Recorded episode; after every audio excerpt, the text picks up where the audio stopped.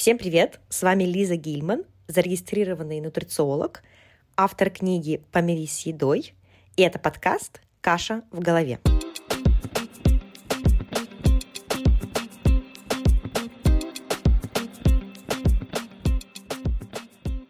Это подкаст о питании, пищевом поведении, wellness, науке и здоровом образе жизни. Ребята, сегодня в гостях у нас клинический психолог Ирина Ушкова. Она специализируется на работе с пищевым поведением и образом тела. Она обучает и является супервизором других психологов, которые работают с эр пэ пэ. Прежде чем я немножко более подробно расскажу вам то, о чем мы говорили с Ириной, у меня есть для вас э, небольшое или большое объявление. Я запустила буквально на днях платную подписку подкаста «Каша в голове».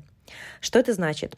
Это значит то, что некоторые эпизоды будут эксклюзивные, если вы оформите подписку. То есть эпизоды, которых не будет в общем бесплатном доступе. Например, как вот этот эпизод. Раньше все-все-все-все эпизоды были полностью доступны бесплатно. Но у меня появилась идея делать эпизоды, которые более глубоко разбирают какие-то вопросы научные в нутрициологии.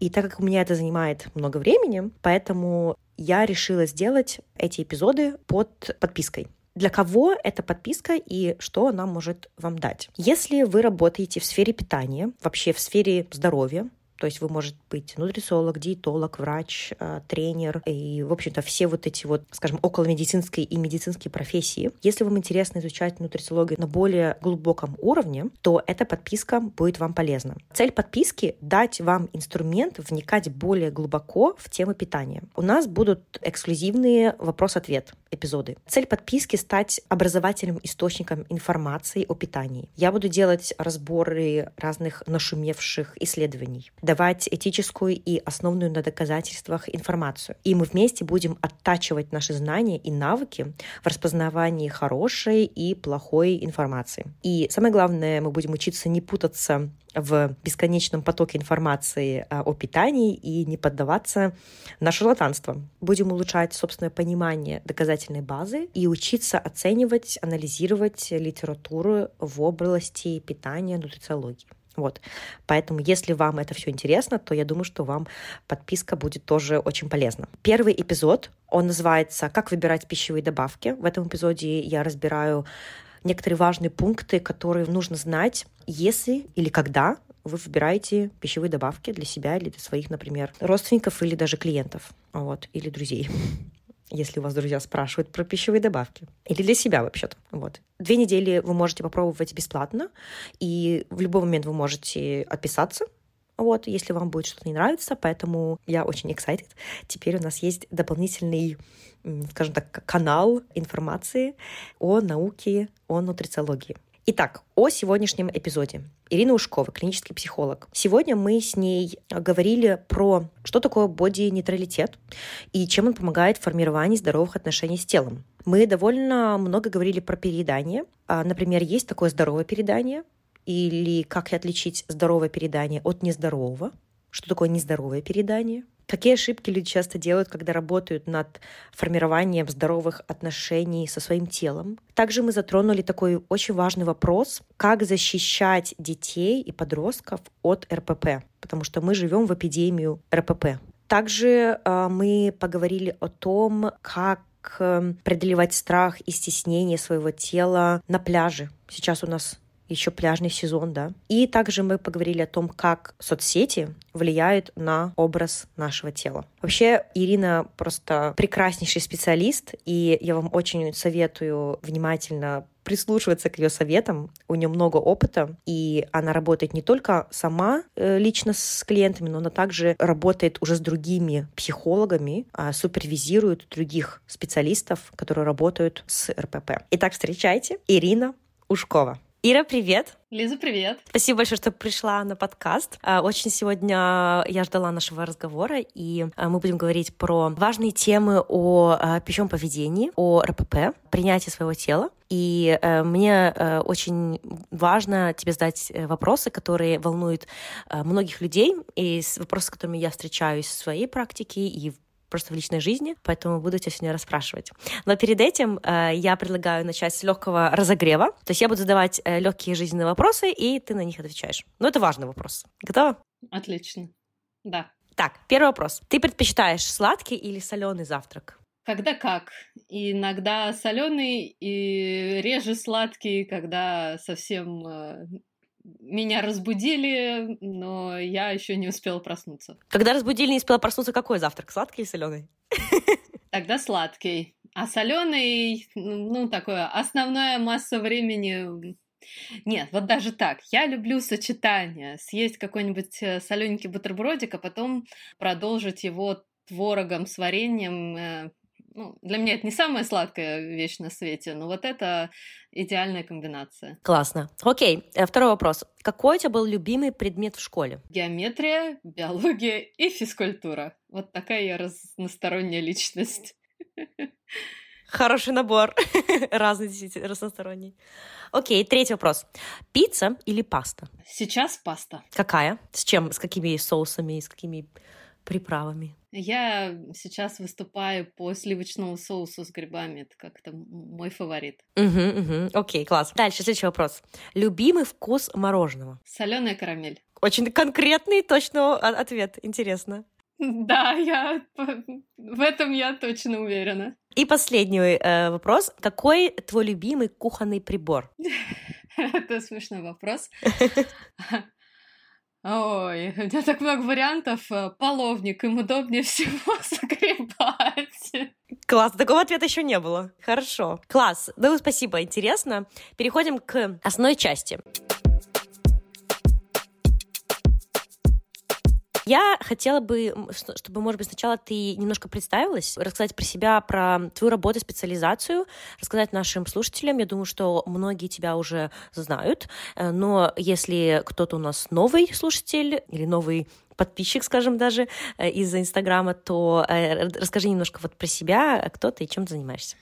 Я клинический психолог, практикую с две тысячи девятого года. Я работала в психиатрической больнице государственной, в частной терапевтической. Сейчас я в основном работаю в частной практике. И основная моя специализация последние пять лет – это расстройство пищевого поведения, какие-то субклинические формы расстройств пищевого поведения, то есть то, что не является еще оформленной болезнью, но все равно снижает качество жизни, и негативное отношение к собственному телу. Я еще веду веду обучение для коллег-психологов, обучаю их доказательным методам работы с расстройством пищевого поведения, потому что я знаю, что и во всем мире специалистов по эр пэ пэ малое количество, но вот у нас их тоже в России немного.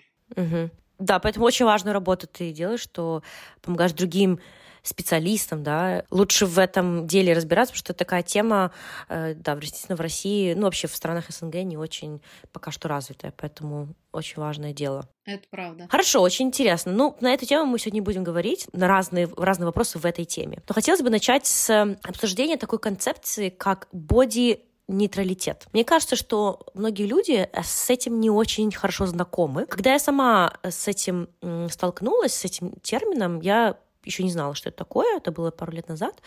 Вот ты можешь немножко рассказать, что это такое, и чем это отличается от, например, боди-позитивити, да, то есть вот этот негативный, позитивный и нейтральный, нейтральное отношение к телу, то есть боди-нейтралитет.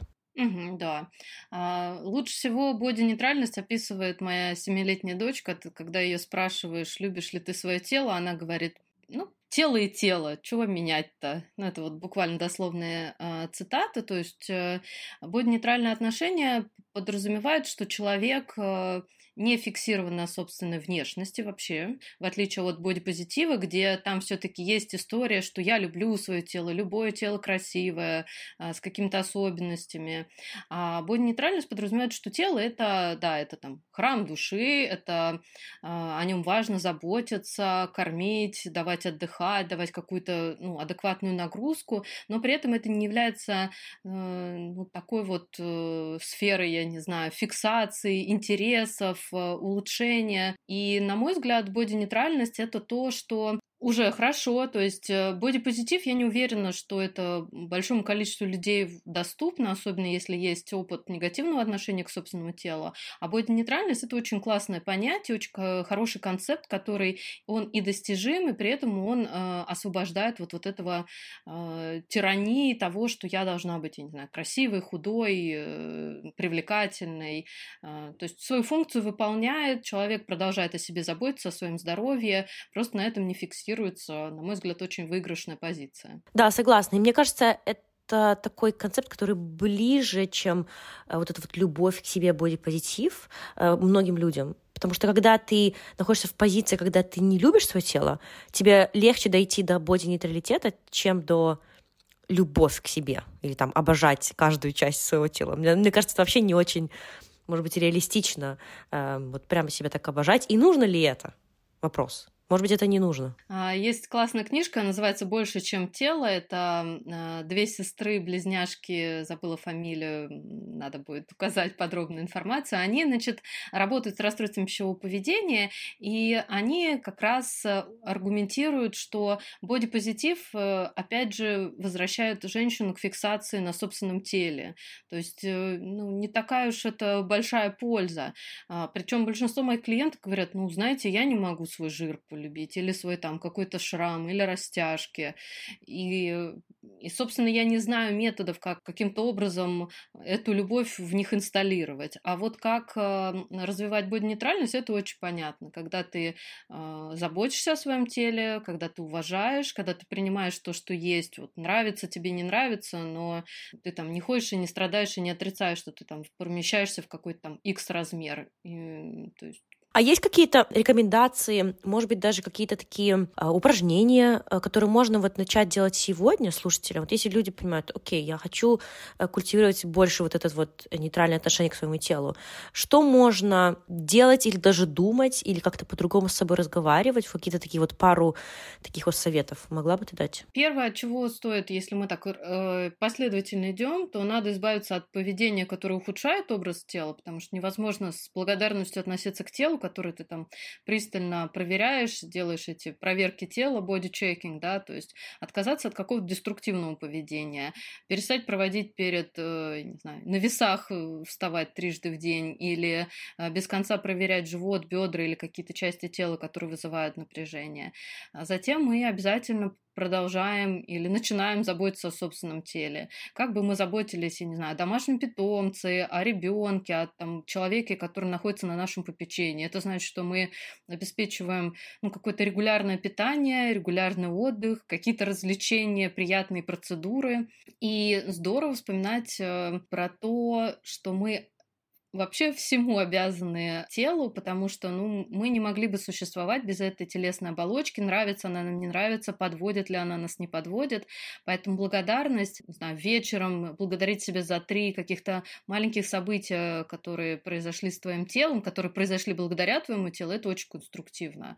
Не знаю, мы сегодня с утра с ребенком погуляли, я ему очень благодарна. Потом она мне такой говорит, все, надо сесть, поесть, отдохнуть, потому что безумно ум, он может говорить, а теперь мы, я не знаю, еще что-нибудь устроим, а тело такое говорит, стопэ. Вот, да, то есть его и за это можно поблагодарить, за то, что мы переживаем какие-то приятные эмоции, неприятные эмоции, которые нам о чем-то сигнализируют. Не всегда это вот прям так сходу у людей получается, то есть... Ну, опять же, если бы все это получалось у людей, я бы занималась не расстройством пищевого поведения, а чем-нибудь еще, да, потому что это на словах понятная стратегия, как это реализовать в жизни бывает сложновато. Да, да, я согласна. Мне кажется, тут именно про то, что нужно начинать маленькие такие вот вещи делать, проговаривать, и это уже как-то сдвигает э, с мертвой точки вот эти вот там какие-то нездоровые, плохие отношения э, со своим телом. И это, наверное, все равно про практику, про то, что регулярно нужно такие вот какие-то маленькие упражнения делать. Или, или хотя бы меньше делать то, что, вот как ты говоришь, хуже сказывается на отношениях с телом. Ну и, в принципе, полезно развивать еще какие-то другие значимые области жизни, не, ну, не сводить все к тому, как ты выглядишь, нравится тебе, не нравится отношения. Жизнь имеет много разных оттенков, спектров, заданий, и вот на них тоже переключаться. Это, понятно, тоже очень общий совет, но он, конечно, очень хорошо работает, и возникают сложности, когда какая-то деятельность, например, профессиональная, связана с телом. То есть сложно переключить фокус внимания с тела, когда ты фотомодель, да, и там, тебя постоянно фотографируют, не знаю, комментируют. Тогда это особо такой вот проблематичный случай. А что вот в таких случаях лучше делать? Развивать какие-то другие там хобби или вот другие какие-то стороны своей жизни? Или, или вообще уйти на другую работу? Я не знаю, ну вот какие здесь могут быть советы? Ну, я, естественно, не могу дать человеку совет сменить эту работу. Мы можем, там, то есть это все равно человек принимает самостоятельно это решение, мы можем проанализировать, какие плюсы, минусы, если вообще сейчас возможно сделать что-то другое, потому что что этот мир, в нем все за деньги, еда за деньги, да, и поэтому работа супер важна. Иногда это вопрос о минимизации вреда, да, что можно сделать, чтобы вот эти какие-то комментарии меньше нарушали, восприятие собственного тела не так сильно влияли. Ну и долговременно думать о том, что можно делать для того, чтобы... Вот не было этого фактора, который провоцирует негативное отношение к собственному телу. А какие, ты замечаешь, в своей практике есть ошибки, которые люди делают вот на пути к налаживанию здоровых отношений и с телом, и вот принятию своего тела? Что не надо делать? Ну, первое, может быть, не стоит как раз стремиться вот этому бесконечной любви к собственному телу, да, мы уже обсудили, что, возможно, это не то, что действительно можно достичь. Запастись терпением, потому что образ тела — это то, с чего любое расстройство пищевого поведения начинается, и большинство людей, ну, как бы не сильно быстро соображают, что это вообще, то, что они делают, это нездорово, потому что, опять же, у нас сейчас нормализовано ненормальное поведение, диеты, там, какие-то избыточные тренировки, нелюбовь к собственному телу, переделка себя и так далее. Поэтому мы понимаем, что образ тела — это то, что формировалось долго и что не может поменяться в одну секунду. Запастись терпением и продолжать делать то, что важно, ждать результата. И если не получается, то, не знаю, обращаться за помощью, читать какую-то литературу. Важно, самое важное, что-то делать. Потому что иногда люди думают, что образ тела — это, не знаю, образ мыслей. Но мысли, они в том числе зависят от того, что мы делаем. То есть можно себе говорить о том, что я прекрасный, и садиться на диету. И это не сработает для улучшения образа тела. А можно сказать о том, что, да, может быть, я собой сейчас недовольна, но мое тело не заслуживает вот этих вот издевательств, которые были со мной там какое-то количество времени. Я буду себя нормально кормить, я буду покупать покупать одежду себе по размеру, я буду водить себя на прекрасные какие-то интересные события, пусть мне будет несколько дискомфортно. И вот это более конструктивная э, стратегия выстраивания хороших отношений с собственным телом. В общем, про ошибки мне не удалось ответить, скорее про то, что надо. Ну, это, это получается, можно сказать, что да, одно и то же, то есть что не делать, какие ошибки. Мне кажется, еще вот, пока ты говорила, мне в мысли пришла в голову, что вообще сам образ тела, вот значение этого термина, я вижу, что его не все люди правильно понимают. Часто люди думают, то, что образ тела — это просто то, как ты выглядишь. Типа, ты конвенциально привлекательный, да, там, условно, там, ты худая с такими стандартными формами, то у тебя хороший образ тела. Но это же совсем не это. Вот, а можешь это объяснить, что это на самом деле? Образ тела — это совокупность мыслей, чувств и поведения в отношении собственного тела. То есть это, ну, скорее восприятие собственного тела. То есть бывают люди, которые действительно прям соответствуют всем э, нормам э, привлекательности, и все думают, там, вот это вот стандартно о том, что «Ой, у тебя был эр пэ пэ, ну ты же такая красивая», да, вот такой миф. Ну, эр пэ пэ никого не дискриминирует и может затронуть человека, который, которого большинство людей считает очень красивыми. А вот собственное восприятие — это то, что самое главное. Бывают люди, которые живут в гармонии со своим телом и при этом могут не считаться... я не знаю, голосованием каким-то не выберут этого человека на конкурсе красоты, что и хорошо, наверное. Да, да.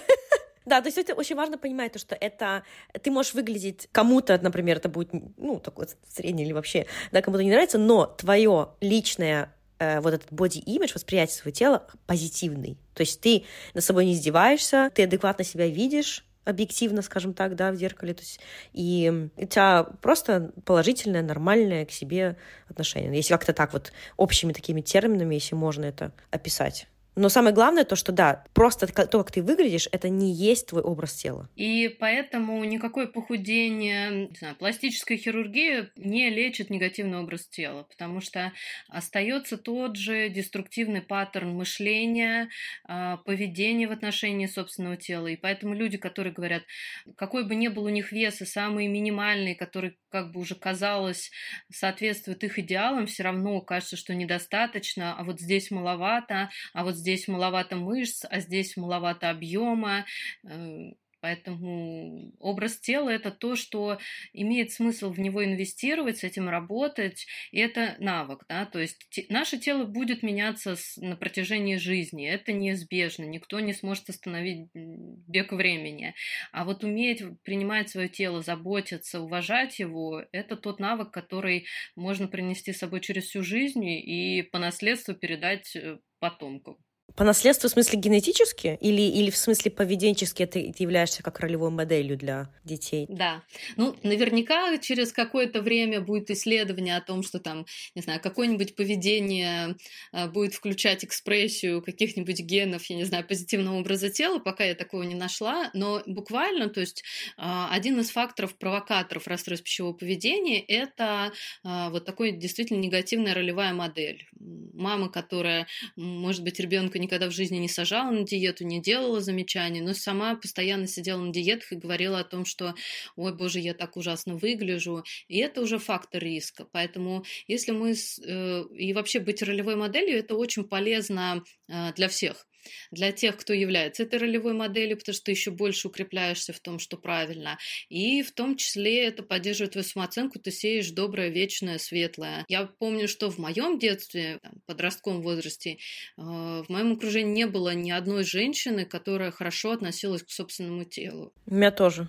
Да, хоть если бы одна была, за это можно было бы как-то зацепиться и подумать, ну вот она же хорошо живет, не знаю, интересная, позитивная, умная, красивая.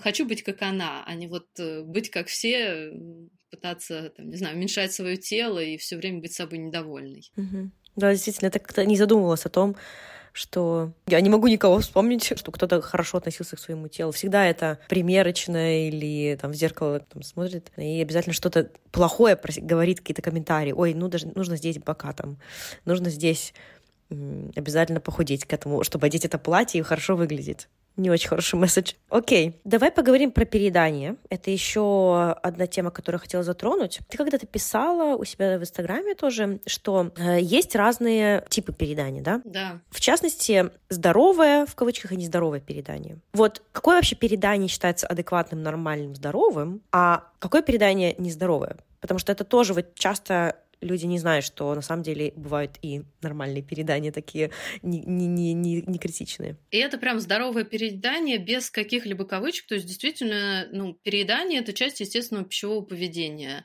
Оно характеризуется в основном тем, что это все-таки не... Это субъективное понятие, но это не очень большой объем пищи. Такой пример. Чем-то ты очень занята, плохо спланировала свое время, не было возможности организовать прием пищи в привычное время, и ты поел чуть-чуть позже. Ну, скорее всего, объем пищи будет больше, потому что голод уже сильный, и для этого потребуется больше еды, более сытной, не знаю, более, может быть, какой-то интересной, для того, чтобы насытиться. Это вполне нормативное переедание, то есть оно естественное. Ни один человек с помощью силы воли в длительной перспективе не может контролировать. Ну, грубо говоря, интуитивное переедание. Там ты не доела, тут ты переела. Совершенно нормально. А здоровое переедание... Э- Оно помимо объема характеризуется еще тем, что человек не испытывает никакой потребности компенсировать это переедание. Ну, поел ты, поел, думаешь, о, Господи, как хорошо я поела. Вот, вот. В следующий раз не буду, там, не знаю, ставить себе столько работы, обязательно выйду на, на обед. А здоровые переедания, за ним не следует чувство вины, чувство тревоги, самоуничижение. То есть ты поела, ты понимаешь, что это то, что твое тело требует, то есть такой достаточно высокий уровень своему э, чувству голода и чувству сытости. И э, Вот это то, что является здоровым перееданием. Нездоровое – это ровно все обратное. То есть это, ну, бывает, что это объективно большие объемы пищи, там, не знаю, несколько порций, которые характерны для человека. Не просто, не знаю, тарелка пельменей, а две тарелки пельменей, за ней там пачка чипсов, пару стаканов какого-то сладкого напитка, десерт, потом, не знаю, семечки. Но это тот объем пищи, который э, превышает иногда и вообще дневную норму для человека, после которого ты себя плохо чувствуешь, ну, физически, да, там и боли могут быть, э, могут быть какие-то нарушения работы, ну, или сбои в ЖКТ, и человек чувствует себя виноватым, он ест обычно в одиночестве, с, испытывает стыд, пытается это каким-то образом либо спрятать, либо отработать. Вот это нездоровое переедание. А бывает такое переедание, когда человек переедает небольшим объемом пищи, но после этого себя корит, старается что-то сделать, взять себя в руки, то есть это тоже не вариант нормы. Это вот очень часто, мне кажется, встречается, когда вот так вот по-бытовому можно так переесть, да, или там просто было очень вкусно, и там немножко больше съела. Но люди себя часто за это ругают. Но это того не стоит, получается. Да, это то, что мы называем субъективным перееданием. Есть какое-то понимание, что ты вот съедаешь, я не знаю, там, три квадратика шоколадки, это твоя норма. А ты тут съела, не дай бог, целых шесть. Это, если что, про не дай бог, ирония. Человек, у которого здоровое пищевое поведение, скажет, ну, сегодня больше захотелось. Завтра посмотрим. Я, может, вообще шоколад не люблю. А может быть, люблю, поэтому буду есть по полплитки или еще больше. А человеку, у которого это, ну, такая зона напряжения, он будет про это думать, себя корить, я не знаю, рассказывать о том, что ты представляешь, как я сегодня обожралась, целых четыре квадратика шоколадки съела. Если я правильно понимаю, что если мы переедаем, это не, не нужно себя мысленно вот ругать, проговаривать, особенно вот другим говорить. То есть акцентировать на это внимание. Я не думаю, что это вопрос выбора, да. То есть человек, у которого эр пэ пэ, он, он там не выбирал, корить себя, не корить за это переедание. Это просто, ну, часть большого процесса. Но точно надо знать, что переедания случаются, переедания нормальные. Нету людей, которые не переедают э, никогда. Вот я говорю о том, что я не переедаю, но это в основном про то, что меня никак не волнует, если какие-то переедания случаются. Потому что, ну, я их не воспринимаю как переедания. Потому что это никак не влияет на мое самочувствие, это никак не влияет, э, не знаю, на мою работоспособность. То есть, ну, просто какой-то... Иногда понятно, почему ты переедаешь, да, вот когда большой интервал между приемами пищи, или было очень вкусно, ты приезжаешь куда-то, где ты, не знаю, давно не было или никогда не было, и ты пробуешь и думаешь, и вот это, вот это интересно, ну и потом какое-то ощущение тяжести есть. Это окей, так должно быть, так это бывает даже у интуитивных едоков, потому что интуитивное питание часто превращает в эту диету по голоду, да, то есть ты ешь только когда голоден, прекращаешь ровно в тот момент, когда достиг, я не знаю, оптимального уровня сытости. И это, конечно, миф, и так нормальные люди не делают. Угу, абсолютно согласна, да. Хорошо, а по поводу заедания эмоций. Это будет у нас, получается, нездоровое переедание, если, так, если мы разделяем, да, там, здоровое-нездоровое. Или все-таки мы рассматриваем это как вообще другую категорию? Я сейчас скажу такую вещь, у меня полетят помидоры. Я не очень верю в эмоциональное переедание. Потому что большинство людей переедают, ну, во-первых, есть об этом исследование, подтверждает мой опыт, что переедают люди на эмоциях в ситуации ограничения. Большинство людей, которые питаются достаточно, на каких-то сильных эмоциях, наоборот, снижается аппетит. Ты из-за чего-то переедаешь, тебе вот буквально кусок горла не лезет. И это происходит с клиентками. Вначале они приходят, говорят, у меня эмоциональное переедание, Ирина, спасите. Мы выстраиваем рациональное, адекватное, регулярное питание без ограничений. Они такие говорят, знаете, я вот тут так волновалась, не знаю, на экзамене, и не могла ничего есть. Я говорю, ну, ничего страшного, как только голод возвращается, по возможности себя, конечно, надо кормить, потому что то, что ты не чувствуешь голод, не значит, что твое тело в состоянии без энергии двигаться. Поэтому эмоциональные переедания, ну, они настолько демонизированы диетической культурой, про то, что, ну, это вот основной способ набора веса, что я вот заедаю эмоции, это вообще такая слабовольная. Я этого в практике не вижу. Люди в основном не доедают, и это основная причина перееданий.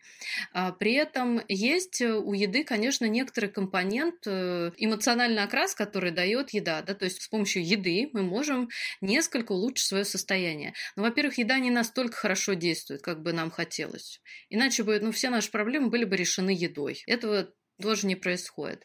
То есть у нее не такое сильное действие, и при этом это совершенно нормально. То есть еда должна вызывать положительные эмоции. Собственно, дофамин выделяется, потому что это очень важная потребность. Если она будет не удовлетворена, то человечество просто прекратило свое существование. То есть идея о том, что еда как метод справляться с эмоциями, получается, не имеет такую сильную доказательную базу. Вот у меня там какие-то стресс, тревога, не знаю, какие-то плохие постоянно новости в жизни, да. И вот еда — это то, что дает мне вот это вот удовольствие, комфорт. Конечно, есть другие вещи, да, которые мы можем делать, хобби и так далее, там, ванну принять, все такое. Вот в этом контексте, когда люди говорят, что еда меня спасает, еда мне помогает как-то лучше себя чувствовать, что выработка дофамина и так далее. Они обычно преувеличивают силу того, как эта еда влияет. Их в основном же они не хвалятся тем, что, знаете, вот у меня был такой стресс, и я тут поела пирожное и успокоилась. Ну, во-первых, если бы это работало, это было бы замечательно, да, мы бы все стали сильно здоровее. А люди говорят, вот я поела пирожное, и поэтому я набрала за последний год там X килограмм. Хотя, ну, вес не настолько сильно зависит от вот этого. То есть, скорее всего, там человек ограничивает себя в питании, и пока стресса нету, есть ресурс себя контролировать.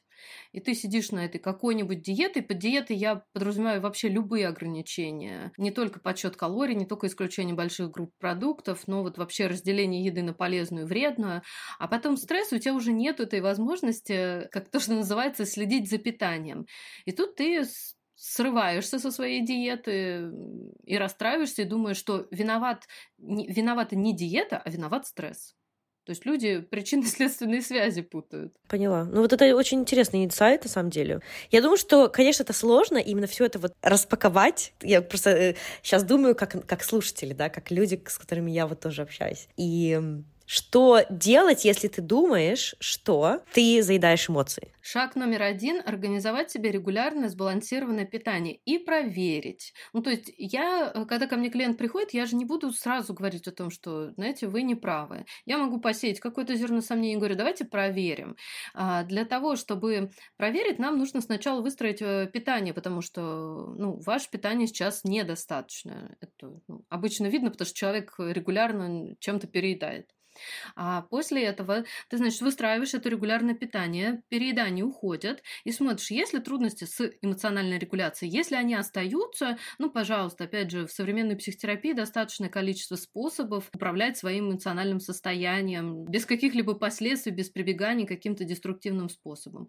Но факт показывает то, что, ну, абсолютное большинство людей говорят, что-то и не хочется переедать, и вот тут я там, не знаю, десерт оставила, а тут мне вообще прям совсем есть не хотелось, а тут я, ну, не заметила никаких изменений в питании, как ела, так и ела, ну, просто очень волновалась на тему какую-то. Еще такую мысль хотелось бы добавить, что часто люди думают то, что если они едят чуть больше, чем условно их норма калорий, которые они себе определили, они уже думают, что они переедают. Но мы сейчас говорим не, вообще не про это, да, потому что, возможно, это просто в том случае организм добирает, сколько ему нужно, то есть это нормальное питание, не переедание. Тут именно про то, когда ты чувствуешь себя, если там по шкале от нуля до десяти мы смотрим, то ты там на десятке постоянно, то есть вот этот максимум наполненности, скажем.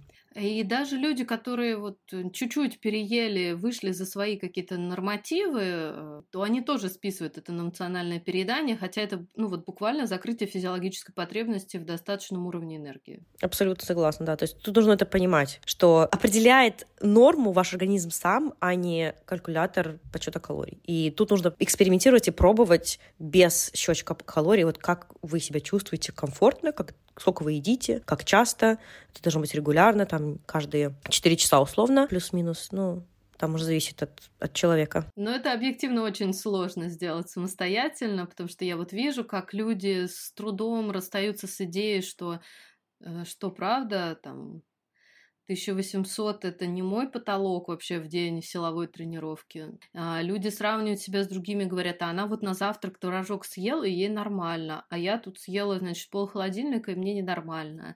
А, и это про то, что, ну вот в чем прелесть интуитивного питания. Оно, конечно, не показано для лечения расстройств пищевого поведения, но некоторые идеи, они все равно их можно, можно и нужно осознавать в том, что а, тело действительно лучше знает.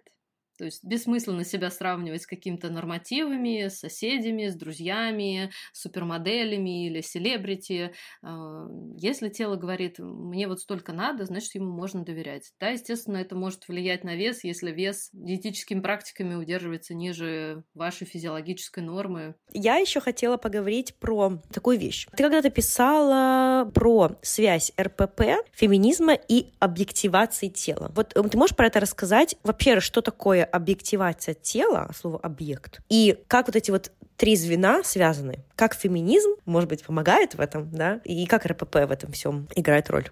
Существует множество теорий происхождения расстройств пищевого поведения, и феминистская теория, она не то чтобы прям самая доказательная, но в ней точно есть рациональное зерно.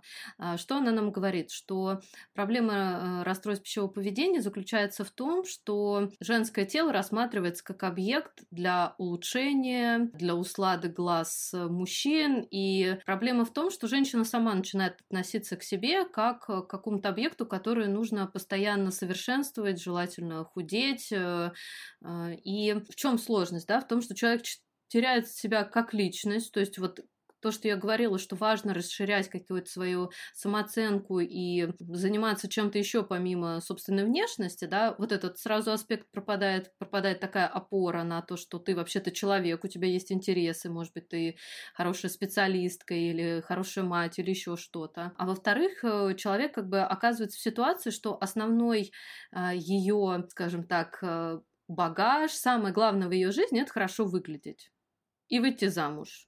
И тогда тебя ждет успех или успех на работе.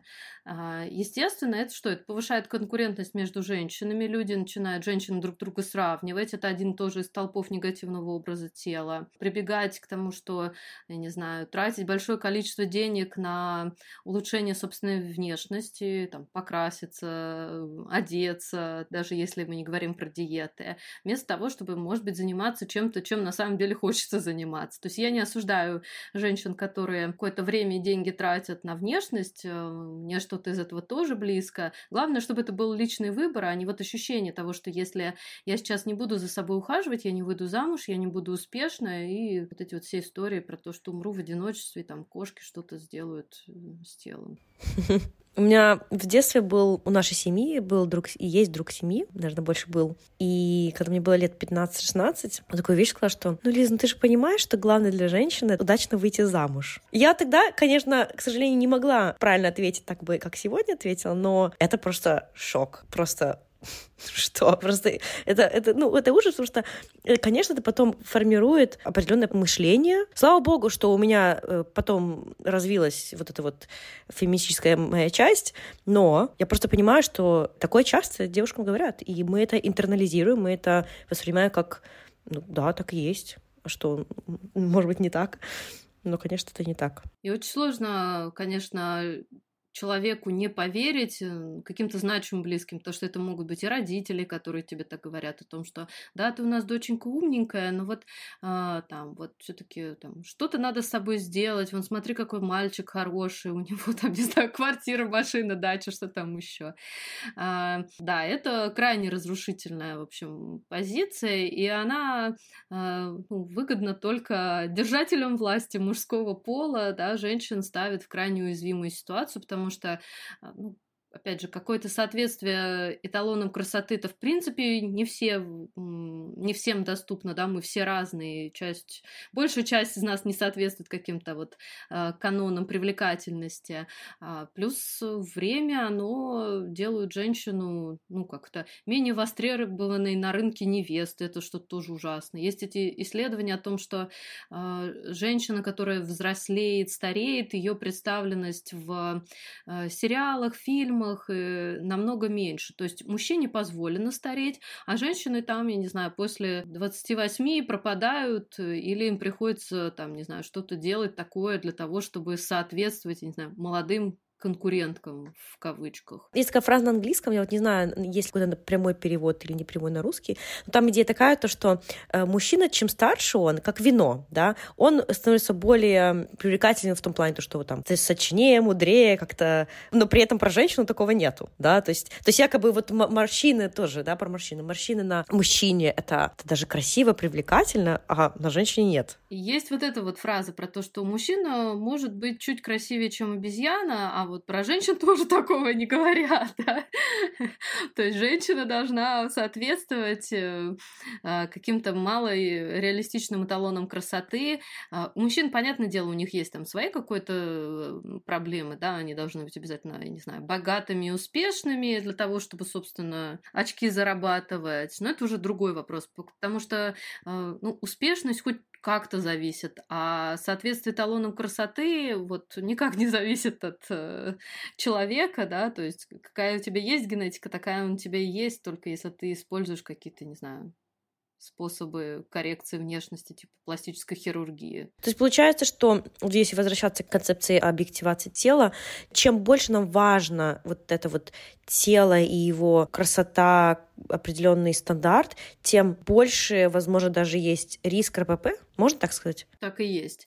Да, и есть исследования, которые говорят, что чем у женщины выше уровень самообъективации, тем выше вероятность диетического поведения, компенсаторного, то есть там, отработки, использования каких-то препаратов для того, чтобы компенсировать переедание, стыд за собственное тело. Но это, по сути, является расстройством пищевого поведения. Поэтому тут связь, конечно, прямая, и поэтому у феминизма есть защитная функция от расстройств пищевого поведения. Есть там, ну, ограниченные, но все-таки есть исследования, но, опять же, точно это видно на практике. Феминистские идеи хорошо поддерживают человека в, во время восстановления от расстройств пищевого поведения и могут защищать, потому что, ну, может быть, мы когда-нибудь вырастим поколение женщин, которые, ну, может, не мы, может, они сами вырастут, а, которые будут знать, что они хороши, безотносительно того, как они выглядят, и что все зависит от того, что они будут делать, и желательно какой-то удачи, там, не знаю, социоэкономических обстоятельств. Но у них будет больше контроля над собственной жизнью, и это не будет связано с внешностью. Я надеюсь, что, может быть, не моё, не миллениалы, но еще вот следующее поколение будут лучше, чем мы. Да, я вижу, как вот приходят молодые э, женщины, и ну, меня много радует из того, что они говорят. Да, там больше какой-то и, и осознанности, и собственной ценности, у них достижения уже есть, на которые можно опереться. В общем, приятно очень наблюдать. Тогда еще по поводу ненависти своего тела или, ну, нелюбви. Когда многие из нас смотрят в зеркало и обращают внимание на какие-то свои изъяны. Или там э, фотографируются, например, и вместо того, чтобы видеть красоту всей фотографии, да, там, например, бэкграунд, какой-то там прическа, как ты там в целом выглядишь, акцент идет на какие-то свои изъяны. Вопрос: чем это вообще плохо? И плохо ли это? И если да, то чем это чревато? И второй вопрос: что делать по этому поводу? Например, вот кто-то нас слушает, понимает то, что да, у меня что-то не очень адекватное отношение к своему телу, и хотелось бы, может быть, начать это как-то менять, чтобы просто более свободно жить, свободно от этих мыслей. Что можно начать делать? Какие-то упражнения, может быть? Но это точно провокатор негативного отношения к собственному телу, да, когда ты, я называю это словом расчлененка, когда ты перестаешь видеть целиком картинку, и ты фокусируешься только на одной части тела. Неважно, это может быть, я не знаю, маленький прыщик, который вскочил, или большой прыщик, но он один и в масштабе всего тела никак, в общем-то, не влияет. Это могут быть, я не знаю, какие-то части тела, которые не нравятся. Зачастую это превращается в проверки тела, да, то есть вот этот самый боди-чекинг. Какие у него последствия. Во-первых, фиксация на недостатках делает недостатки из воспринимаемых реальными. Ну, если хочешь что-то найти, чем недоволен, обязательно найдешь. Это не дает целостно воспринимать тело. И то есть ну, у человека с таким нейтральным или позитивным образом тела вот что-то в себе нравится, что-то в себе не нравится. Ну, как бы ты живешь в этом теле и ценишь его за то, что оно там, выполняет основные функции. Человек же, который проверяет свое тело, да, превращается вот в один ходячий, ходячий недостаток, начинает себя сравнивать. Чаще всего после этого начинает избегать, там, я не знаю, не буду фотографироваться, потому что у меня а, толстые щеки, или там, не знаю, кривые зубы, или ноги какие-то, или еще что-то. Ну, в общем, и ты лишаешь себя какой-то, не знаю, воспоминаний, каких-то впечатлений. Я туда не пойду, сюда не пойду, потому что я собой недовольна.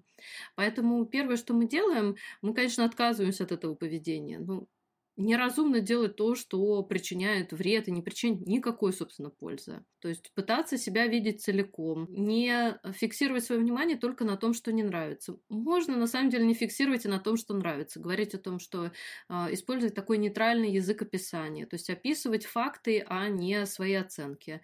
Не толстые ляжки, а бедра шире талии, например. Или, ну, мне не нравятся эти бедра. Ну, это будет факт. То, что они жирные, это оценка, причем, ну, такая крайне негативная. Можно это делать и по отношению к другим людям, потому что обычно люди, которые критично к себе относятся, не всегда, но бывают и критично в отношении других. И можно начинать с любого конца себя, либо с других, либо одновременно пытаться какие-то факты реальности, тела описывать в этих безоценочных категориях.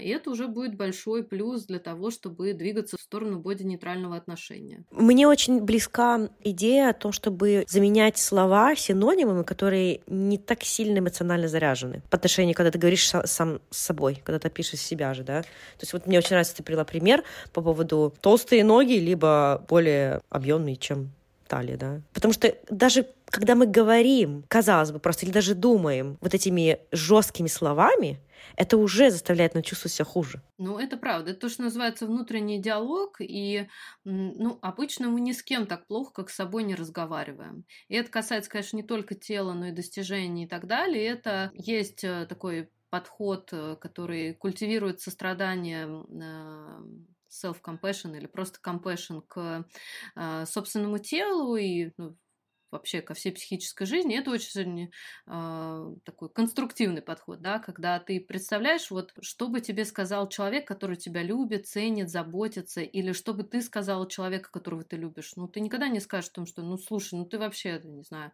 криворукая, у тебя ничего не получается, ты говоришь, я понимаю, что ты расстраиваешься, я бы на твоем месте тоже расстроилась, ну, давай попробуем, может быть, что-то сделать или пережить эту какую-то неудачу. Они у всех случаются. Нет людей, которые сто процентов во всем успешны. Или сказать о том, что я тебя ценю и люблю не только, не столько вообще за то, как ты выглядишь, а за то, какой ты человек. Да, там. Для меня многое в тебе красиво. Я точно не фиксируюсь на твоих там жирных ляжках, как ты их называешь. И, ну, сейчас достаточно много литературы про развитие сострадания, и это тоже еще один такой ключик, который может закрыть дверь с телесным стыдом. Закрыть там и, в общем, не выпускать его оттуда, и, в общем, избавиться от этого ухудшающего образ тела чувства. Да, вот идея самосострадания, она мне очень нравится, и действительно, да, есть исследования. Я в своей книге тоже ссылалась на Кристин Нефф, и вот она очень много исследований проводила про самосострадание, и про то, на самом деле, сколько есть мифов про самосострадание. Типа, у тебя развито самосострадание, значит, ты ленивая, ты ничего не будешь делать, ты ничего не будешь заботиться о себе. На самом деле, это просто точно наоборот. Ты больше о себе заботишься, у тебя лучше качество жизни, у тебя лучше отношение к другим людям формируется, то есть там целый список бенефитов от э, самосострадания. Еще есть такое восприятие, что самосострадание, ну, это такое оправдание собственной э, такой безнадежности, нежелания что-либо делать, такая капитуляция, но это на самом деле про принятие реальности. Можно, конечно, бороться с собственным телом, но я говорю, это как плевать против ветра, все равно потом слюна обратно в лицо прилетит, ну, то есть ну, вообще никакой пользы у этого нет, и при этом ты можешь принимать свое собственное тело, ему быть благодарной, по-доброму к нему относиться, и у этого намного больше плюсов, да, действительно, и здоровье лучше, ты лучше за собой следишь, когда, ну, в плане здоровья, да, там, не знаю, вовремя себя к врачу отведешь, дашь себе где-то отдохнуть, а не поскачешь на работу полувыздоровевшая, будешь себя кормить, там, думать о том, что а вот как с помощью питания можно повлиять на свое самочувствие, может быть, мне больше водички пить. Сказала Ира и глотнула водички. Да, все верно, я абсолютно согласна. Хорошо, тогда еще такой вот у меня вопрос по поводу пляжного сезона. Сейчас у нас лето, все идут на пляж или поедут на пляж, и для многих людей, для многих женщин особенно, ну и мужчин тоже, это очень сложное время в плане отношений к своему телу. Многие не любят раздеваться на пляже, стесняются свое тело. Это, кстати, даже не зависит от того, как, как объективно выглядит тело. Это, опять же, вот про этот боди-имидж, да. Худые даже могут очень некомфортно себя чувствовать. Как сейчас помочь людям насладиться этим пляжным сезоном и не акцентировать такое вот внимание на свое тело, не страдать так, не стесняться своего тела? Вот тут будет хорошо работать поведенческие стратегии. Когда я говорю о том, что чтобы улучшить восприятие собственного тела, надо что-то делать, вот один из вариантов – это ходить на пляж, который вызывает напряжение. Потому что точно известно, что ты смотришь в лицо своему страху и понимаешь, что это совершенно не страшно. Самый лучший способ убедиться, что всем все равно, как выглядит твое тело, это пойти на пляж и показать там свое тело. Как одна клиентка мне сказала по возвращении из отпуска, она говорит, представляете, а там не было ни одного инстаграмного тела. Там все были человеческие. Поэтому э, тут, с одной стороны, конечно, ну, надо понимать, что это совершенно нормально. Опять же, э, в зависимости от того, в каком климате живешь, но большинство людей все-таки каждый день на пляж не ходят. Поэтому что-то, что ты делаешь редко, э, не знаю, редко катаешься на велосипеде, будешь волноваться, как у тебя получится. Редко ходишь на пляж, будешь волноваться, что там о тебе люди подумают. Э, но когда мы понимаем, что это безопасная ситуация, ходить на пляж, ну, в основном, это безопасная ситуация, да, это надо сделать и убедиться, что ничего не произошло. Вот все худшие страхи, они не оправдались. Никто не подошел и не сказал женщине, почему у вас такой огромный живот. Если вдруг это подошло, то надо осознавать, что человек был неадекватный, и это, ну, замечание, выходящее за рамки приличия, за все рамки выходящее. Но большинство такого, слава богу, опыта не испытывают. Важно перевести фокус внимания с того, что происходит с вами, как вы себя чувствуете, потому что многие люди воспринимают вот собственное ощущение как подтверждение того, что их мысли правильные. Чувствую себя плохо, значит, я выгляжу плохо. Ну, мы сейчас знаем, что это неправда. И э, важно сфокусироваться на том, что вы делаете, не знаю. Пойти попробовать, ой, какая водичка тепленькая, ой, как приятно охладиться после того, после горячего дня, э, как классно плавать, как неприятно, когда мокрый купальник на тебе, надо переодеться, надо намазаться солнцезащитным кремом, чтобы не загореть. То есть переводить фокус внимания с того э, восприятия своего тела на то, что ты делаешь, и то, что, ради чего ты, собственно, делаешь. И это звучит как бы очень просто, может быть, даже банально. Но, но это... это очень хорошие советы, на самом деле. Это, да, действительно, это кажется очевидным, но напомнить себе, что такое делать нужно, и это помогает. И это, на самом деле, единственное, что работает. То есть э, накачать там какой-то пресс до состояния какой-то идеальности, это не поможет. Все равно люди, которые беспокоятся по поводу своего тела, будут беспокоиться. И вы себе напоминаете, что это нормально беспокоиться, э, но при этом совершенно неконструктивно. Всем буквально все равно, как выглядят другие люди. Они там о себе думают, о своих складках, а не о ваших. Поэтому идите, купайтесь, отдыхайте, не драпируйтесь в, я не знаю, там, футболки, только если вы не защищаете себя от солнца или там какие-то парео. Ну, делайте то, что считаете нужным. Ведите себя уже так, как будто вы живете в теле своей мечты. И тогда убедишься, что это не тело помеха, а вот негативный образ тела помеха тому, чтобы жить той жизнью, которой хочется. Да, подписываюсь под каждым словом. Так, и еще у меня был последний вопрос, и потом мы переходим к нашей рубрике «Правда или миф?». Такой вопрос по поводу детей-подростков. Какие есть советы по этому поводу, как защитить детей от расстройств пищевого поведения? И можем ли мы их защитить? Хороший вопрос. Ну, во-первых, хочется сказать, что это очень продвинутые в плане информации родители, потому что у нас какая проблема, что многие люди не знают, что существует расстройство пищевого поведения, и, ну, когда ты не готов, то ты не вооружен, скажем так, да, не знаешь, что делать с этой ситуацией. Поэтому если родители уже беспокоятся, значит, у них есть возможность поймать эр пэ пэ, далеко не зашедшее куда-то. А, значит, надо следить за тем, чтобы ребенок продолжал есть. То есть вот все диеты... Э- Но они не полезны никому, они особенно вредны для подростков. Диетический опыт повышает риски расстройств пищевого поведения от пяти до восемнадцати раз. То есть чем сильнее ограничения, тем выше вероятность, что расстройство пищевого поведения разовьется. Причем мы говорим не только про нервную анорексию, то есть мой ребенок очень мало ест и мало весит, и, ну, тут большинство людей понимает, что это опасно. Но если ребенок постоянно думает о еде, говорит о ней, скрывает, не ест, не знаю, меняется настроение, очень недовольна собственным телом, все это также, ну, не знак хорошего состояния. Поэтому сто процентов мы не можем защитить своих детей от расстройств пищевого поведения, потому что даже если вы прекрасная ролевая модель, вы там какую-то профилактику проводите, рассказываете своему ребенку, что важно не то, как ты выглядишь, а то, что ты делаешь, все равно этого недостаточно. Мы живем в мире, где диетические идеи очень сильны. Подружка какая-нибудь обязательно сядет на, на диету и расскажет, какие препараты принимать для того, чтобы снижать вес, которые не действуют в длительной перспективе. Поэтому что можно делать? Это просвещать своего подростка, себя просвещать, сеять идеи действительно нейтрального отношения к собственному телу, не делить продукты на плохие и хорошие, работать со своими пищевыми страхами. Если у ребенка изменяется вес, ну вообще, даже если не изменяется, никак не комментировать ни свой, ни чужой вес, ни свое, ни чужое пищевое поведение. И но это тот максимум, который мы можем сделать. И следите, если что-то пошло не так, уговаривайте ребенка обращаться за помощью. Если заходит далеко, то тут у родителей есть возможность без желания ребенка положить в какие-то учреждения, потому что ну, иногда это принимает прям буквально жизнеугрожающее состояние. И тут не надо ждать, пока ребенок созреет до того, чтобы обратиться за помощью. Нужно обращаться за помощью и активно ее искать прямо здесь и сейчас. А ты работаешь с детьми и с подростками?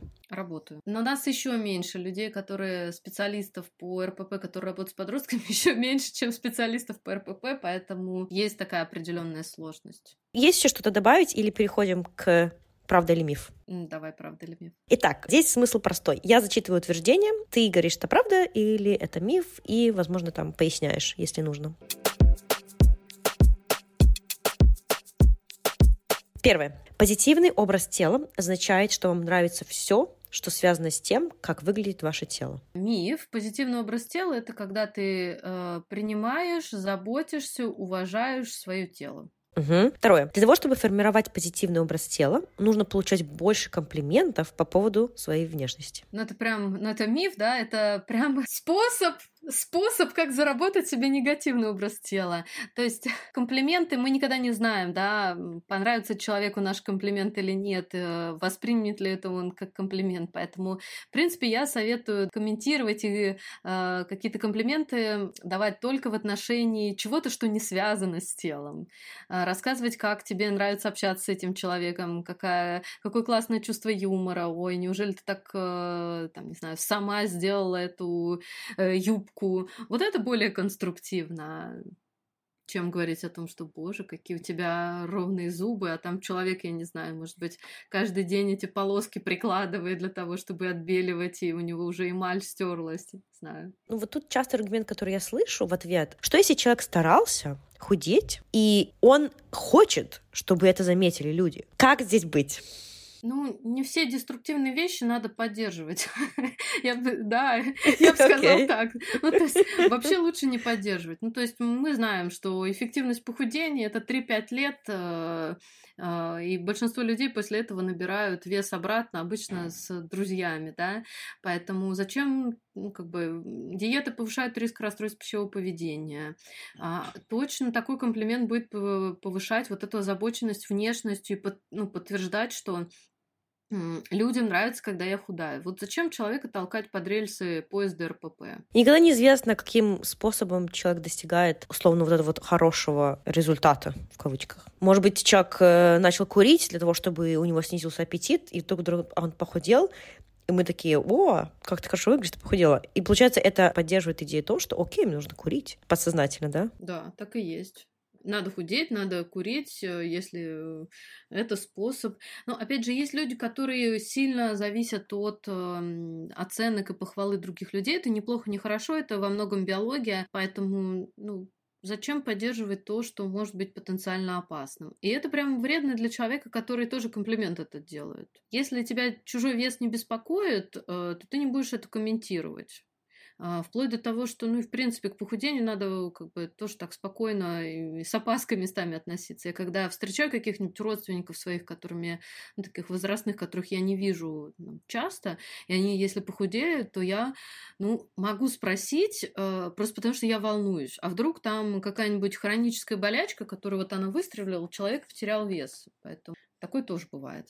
Хорошо, что мы это пояснили, потому что такая дилемма у многих. Даже многие, на самом деле, не задумываются то, что, может быть, мой комплимент может восприняться по-другому, не так, как я хочу, чтобы его слышали. Так, третий. Расстройства пищевого поведения не смертельны. Я бы засмеялась, но, наверное, стоит заплакать. Это, конечно, миф. Расстройство пищевого поведения до того, как... В общем, до недавнего времени это было одно из самых смертельных, самое смертельное психическое расстройство. Потом его отскакала э, опиоидная зависимость. Э, ну, опять же, просто статистика такая больше американская, но э, это очень опасное заболевание. Оно буквально несет риски э, физические. Э, есть другая оборотная сторона расстройств пищевого поведения, что они могут, э, ну, с ними можно долго и нехорошо жить. Э, то есть они могут хронифицироваться, видоизменяться, поэтому...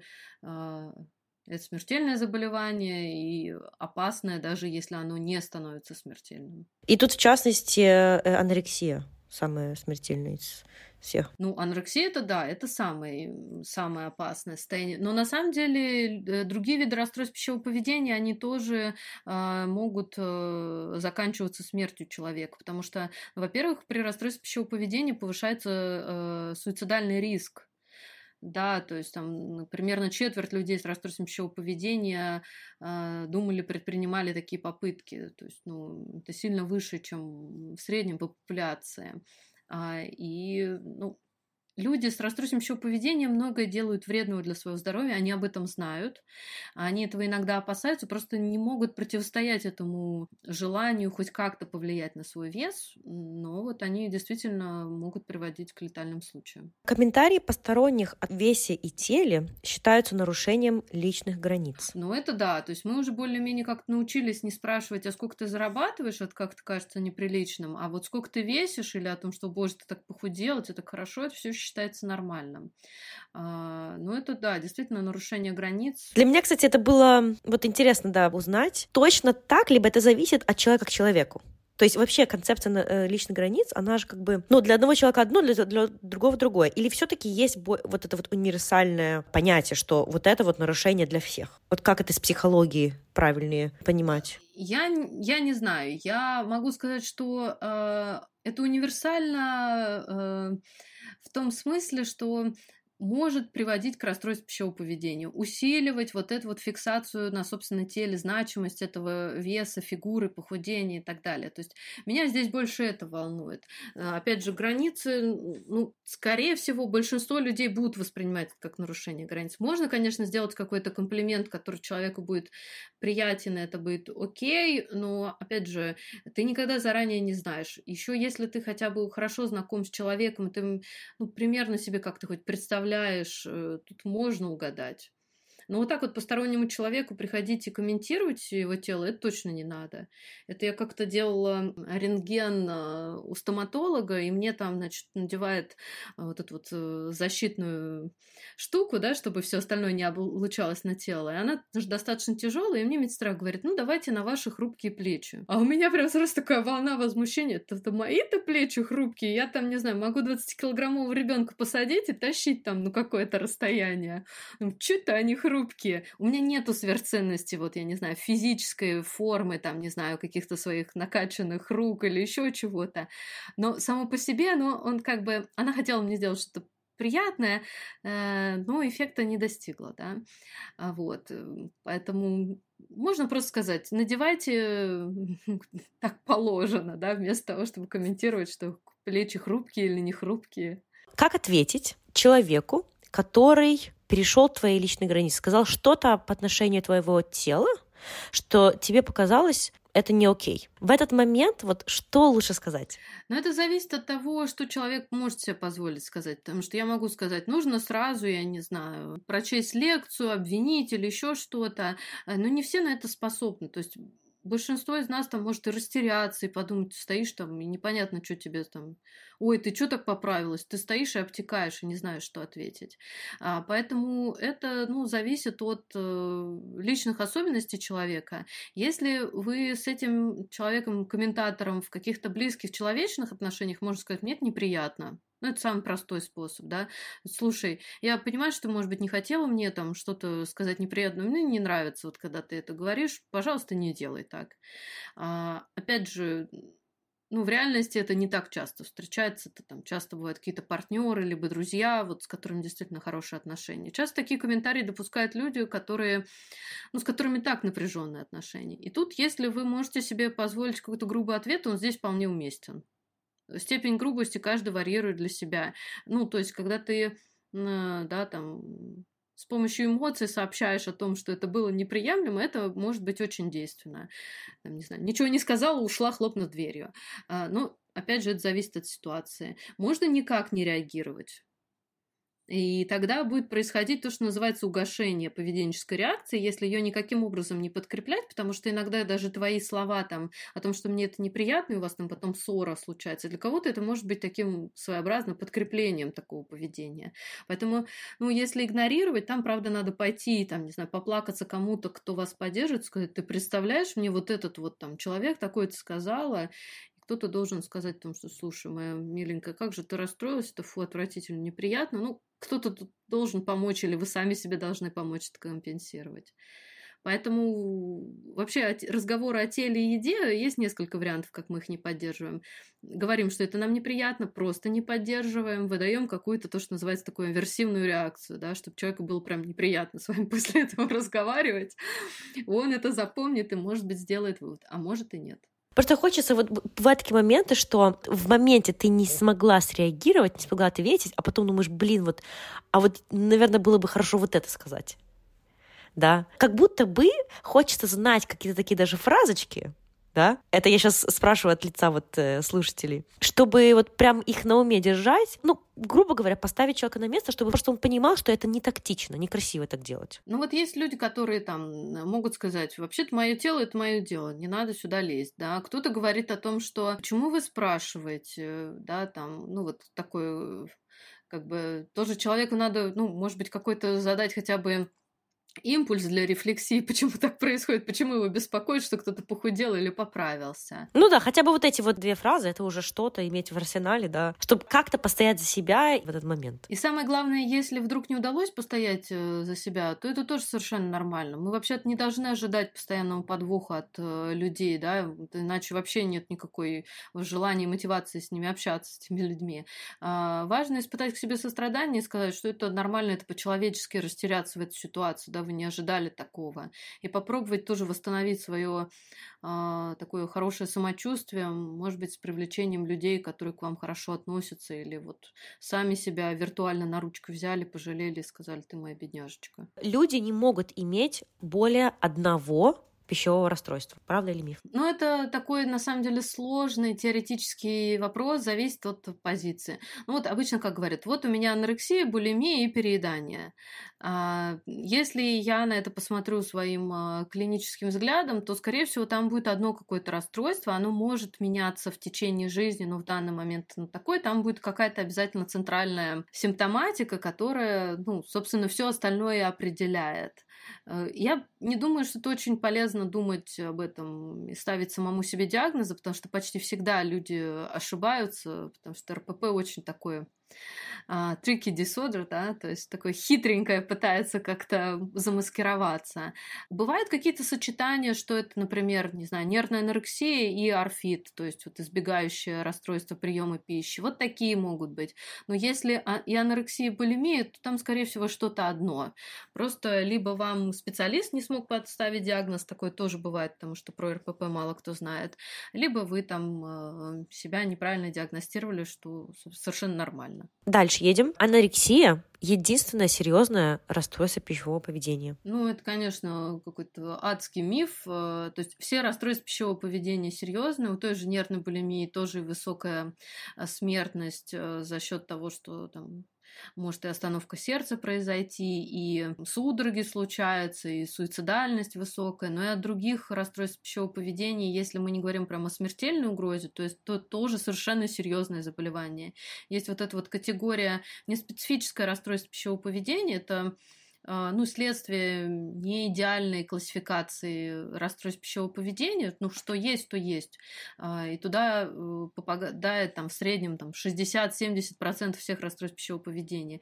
И это очень серьезное заболевание. Оно может мигрировать, оно сильно ухудшает качество жизни, оно может стать хроническим. Есть прекрасная статистика, как она снижает там, продуктивность и влияет на экономику. То есть это все по-настоящему. Окружающая среда влияет на образ тела? Влияет. Вообще на образ тела много чего влияет. Но и окружающая среда, и ту информацию, которую мы получаем там, из средств массовой информации, то, что, как ведут себя наши друзья, родители, близкое окружение, опыт, не знаю, насилия, буллинга. Все это тоже будет влиять на образ тела. И последнее. Социальные сети могут негативно влиять на образ тела. Ну, это, собственно, доказано о том, что там, подростки, да и взрослые, которые сидят в социальных сетях, хуже думают о собственном теле. А, ну, тут не обязательно сразу отписываться от всех в инстаграмах и переходить совсем в такой детокс, хотя иногда это бывает очень полезно. Тут имеет смысл настроить свою ленту, настроить рекомендуемые, и все, что заставляет вас плохо думать о собственном теле, даже если там говорят якобы про принятие тела или еще про что-то, или про здоровое пищевое поведение, но вам после этого плохо, смело отписывайтесь, подписывайтесь на котиков, и не знаю, видео с природой, и это, это не будет плохо влиять на вашу самооценку, на ваше восприятие собственного тела. Да, согласна. Ну все, это все мои были на сегодня вопросы. Спасибо большое, было очень интересно, познавательно, полезно. Всегда очень мне нравится с тобой общаться. Вот, есть что-то еще, что вот ты бы хотела сказать напоследок нашим слушателям? Не знаю, я всегда говорю о том, что никогда не садитесь на диету, не сажайте на диету, не ограничивайте питание. Еда — это очень важно. Без еды люди не могут жить. Ваше тело хорошее уже прямо здесь, сейчас, и начинайте жить той жизнью, которую хочется жить. Сейчас не откладывайте ее на потом, неизвестно, что там потом будет. И мне тоже очень приятно было с тобой пообщаться. И, в общем, если про депрессивный подкаст помни. Обязательно. Надо будет вернуться, да, к этой теме. Все, класс, спасибо большое. Спасибо, что вы дослушали этот эпизод до конца. Я надеюсь, что вам было полезно и интересно. Если это так, ставьте подкасту пять звезд, делитесь со своими друзьями, родными и, может быть, даже в соцсетях. Этому я всегда очень рада, когда вы мне отвечаете в сторис. И до встречи в следующем эпизоде. Пока-пока!